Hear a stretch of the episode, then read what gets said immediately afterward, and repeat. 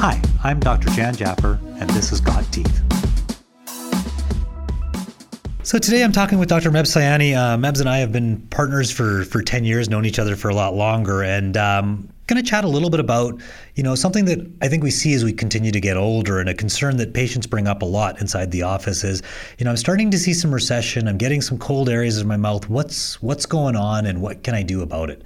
Um, so, Mebs, you know, tell me a little bit about gum recession. What what exactly is gum recession? So gum recession is when the gum starts slipping down the root of the tooth to expose the root, and as the gum slips down, the root exposure then tends to create some sensitivity. So there's two levels of gum tissue that we have in the mouth. There's an attached gum tissue, which is a pink band that you see closest to the height of the tooth, and then there's an unattached gum tissue that fall, falls below that. So the attached gum tissue is is our body's protective mechanism where it just hugs your tooth really tightly, so none of the bacteria get down into the unattached area, which kind of floats around and below it. Interesting. Okay, so that's so it's very important to have that attached gum tissue Extremely around the teeth, important, right? yeah. And that is that what we tend to lose then when we see gum recession? That's that's the part that starts to miss. Exactly. So there's collagen that the body kind of creates that actually hugs that tooth to the uh, the gum to the bone in the tooth, and so that's kind of what's the important part that we need to keep. So when people present with recession, that's what starts stripping away. What causes this? I mean, I know I see it, and I'm seeing it in areas of my mouth. I'm trying to figure out what, what's causing the gum recession that's going on in my mouth. So the biggest factor is actually um, gr- clenching and grinding. Um, for the longest time, we thought it was patients brushing their teeth too aggressively, but the biggest factor is clenching and grinding. So the analogy I like to use is if you have a post stuck in dirt and then you keep pushing on it repeatedly over time, the dirt pulls away. So the same thing happens in our mouths when we clench and grind. We tend to flex our teeth, and the flexural stresses then drive the gums down. And so as the gums recede away, each millimeter recession that you get, you lose that much bone at the same time. So that's the biggest factor that I find. Brushing in aggressively is definitely a factor as well too, but clenching and grinding definitely is a very significant component. And so it's something you just said there. So when I'm losing the gum, I'm actually losing bone simultaneously as well. Exactly. Okay, and is that why teeth would then start to loosen up over time? Yeah, so you know you get a combination that a patient's starting to lose bone slowly, and it's such a slow, progressive thing that a lot of times patients not even aware. And they start getting signs like, "Oh, I'm getting sensitivity," and then you ask a dentist what's going on, and that's when they say, "Oh my God, you have recession." But not only that, the fact that you're putting these forces on your teeth will then start to make the teeth loose as well too. How do I know that I'm grinding or clenching my teeth? I mean, is there a way to tell, or is it just the gum recession that's telling me that I'm grinding or clenching my teeth? So two things. I mean, grinding is something that is such a loud sound. It's almost like nails on a chalkboard. Anybody in the same room, your sleep partner, will be able to tell you right away you're grinding your teeth. You'll get the elbow in the chops. You'll know immediately. With clenching, it goes undetected for years because you don't make any sounds. Some people will present, uh, you know, with headaches, and you know, I wake up with a headache. I feel like I have a migraine. My jaw feels sore. I have a hard time opening my mouth. So those are some signs that we'll pick up right away. They're clenching. But other times, people who are not symptomatic can go through life without even actually knowing that they're doing. That's when your dentist will be able to tell signs when they look at your tongue. Your tongue looks like it's got scalloping, which is just like an imprint of your lower teeth just embedded in there. Because when you're clenching, you're forcing your tongue into your teeth.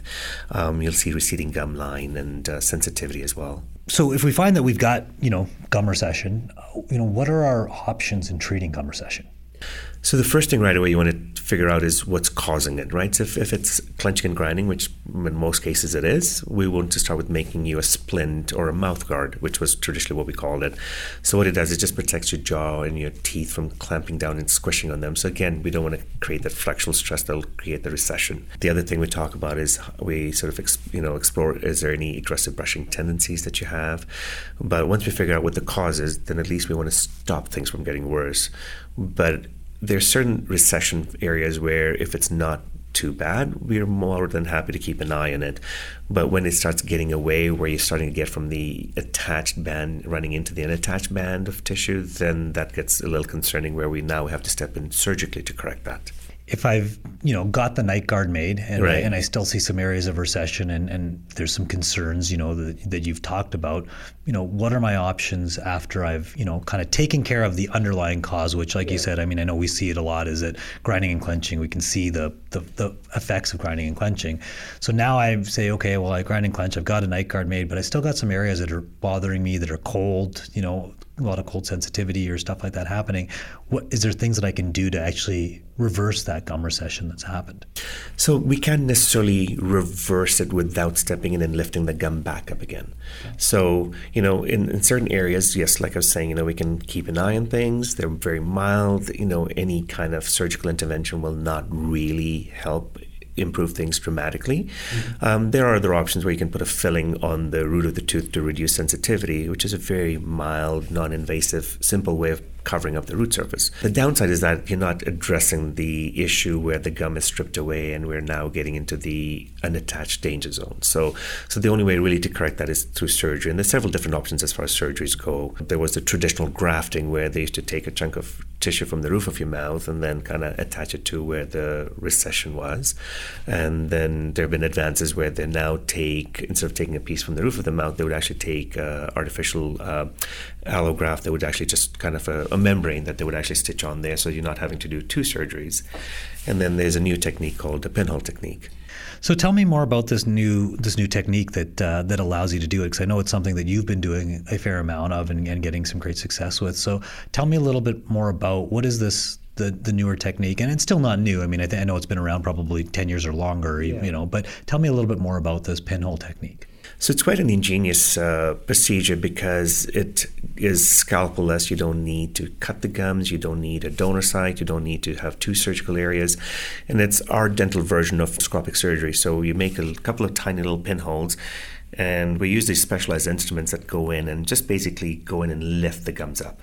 And so what we're doing is lifting the gum back to the position where they should be, and then we'll place collagen underneath there, which the body then absorbs over six weeks. So the body needs the collagen; it uses that to absorb and rehabilitate and kind of get the attachment of the gums back to the bone it seems like that's a little bit easier than some of the stuff that's been done in the past, right? I mean, is it a little more comfortable or is it still quite uncomfortable in terms of a procedure? So it's actually uh, vastly more comfortable. Patients who have gone through the traditional grafting swear they'll never get it done. I mean, yeah. obviously, if they need it, they need it, but but it's it's it's a bit of a dilemma when you see the need for the patient, but they don't want to get it done because of their previous experience with the pinhole the beauty is that since there's no incisions, there's no cutting, there's no stitches involved, the recovery is so much faster. Um, we typically will see the patient the next day, and you almost can't tell what the pinholes were. They're already starting to recover.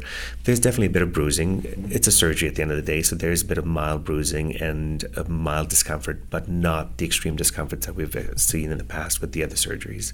Can everybody have this done, or are there certain populations that this wouldn't wouldn't work for? You have to be very case selective in those situations. So anybody who presents with loose teeth, for example, automatically they're not a candidate, but they have other underlying issues because they have advanced gum disease in those case situations. Um, anybody who's medically compromised that would be you know not able to get a surgery done simply because they just were not stable. People who have uh, uncontrolled diabetes, people who have uh, advanced gum disease, like we touched as well too. So those are people that would not be good candidates. And then again, anybody who has a clenching grinding issue that decides that they're not able to wear an appliance to stop that from happening, you don't want to do the surgery because they'll undo everything that you just sort of helped them achieve. So the first line of defense would really be that kind of night guard, night that, you're, that, you're, talking about. Yeah, yeah. And I know that you know we probably don't want to get too far the line, down the lines of a night guard, but I know there's some question or concern. I mean, are we making night guards for upper teeth? Are we making night guards for lower teeth? Do you have an opinion on how that actually works? Yeah. So. You know, for the longest time, we used to make upper guards just simply because that's the way we were taught in school. And then studies came out that showed that there was a higher incidence of uh, sleep apnea in patients who actually had uppers because it's the lower jaw that moves. And so when it touches the appliance at the top, it hits the appliance at the top and pushes your lower jaw back. So now, with the studies coming out, we've now moved to lower appliances. And so they help to position your jaw in a more neutral position. So you have a little bit more leeway to guide the patient's mouth to closing in a relaxed state. And I've heard that those tend to be a little more comfortable because they can be a little smaller on the on the lower than the upper exactly. as well, right? So. Yeah, so it's almost counterintuitive when you have an upper appliance, it's kind of closing your airway, and then we're having you then bite down and pushing it further back. So compliance is way better with the lower appliance. Awesome, great.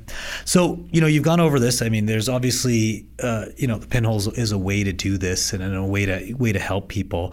Once you've done the pinhole surgery, and let's say we go through that, and you said it gets quite comfortable. I know there are some concerns about things you can or cannot do for a few days afterwards. Or right. anything you want to just chat about in terms of you know things we have to be careful of post surgery? We want to be careful that right after surgery, yes, definitely. You know the usual protocol with surgeries: ice the area for ten minutes at a time for about three to four hours. But you want to be careful about staying away from eating crunchy foods. If tissue at that point is sitting where it needs to be. The last thing you need to do is bite into something very crunchy, an apple, and push the apple into your gums. You want to stay away from brushing for six weeks. Now, that's always a are you telling me not to brush my teeth for six weeks? It's just in the area. But what we do is we'll give you a little tiny peroxide gel pen with a brush tip that you just use to gently clean the area because you get the most impeccable results when you keep the tissue area clean. Mm-hmm. So we don't want you to brush it because you could have been a heavy brusher and then you'll strip everything away. And patients swear that they don't brush aggressively, but we just don't want to take a chance to have that strip away when we've just finished doing the work.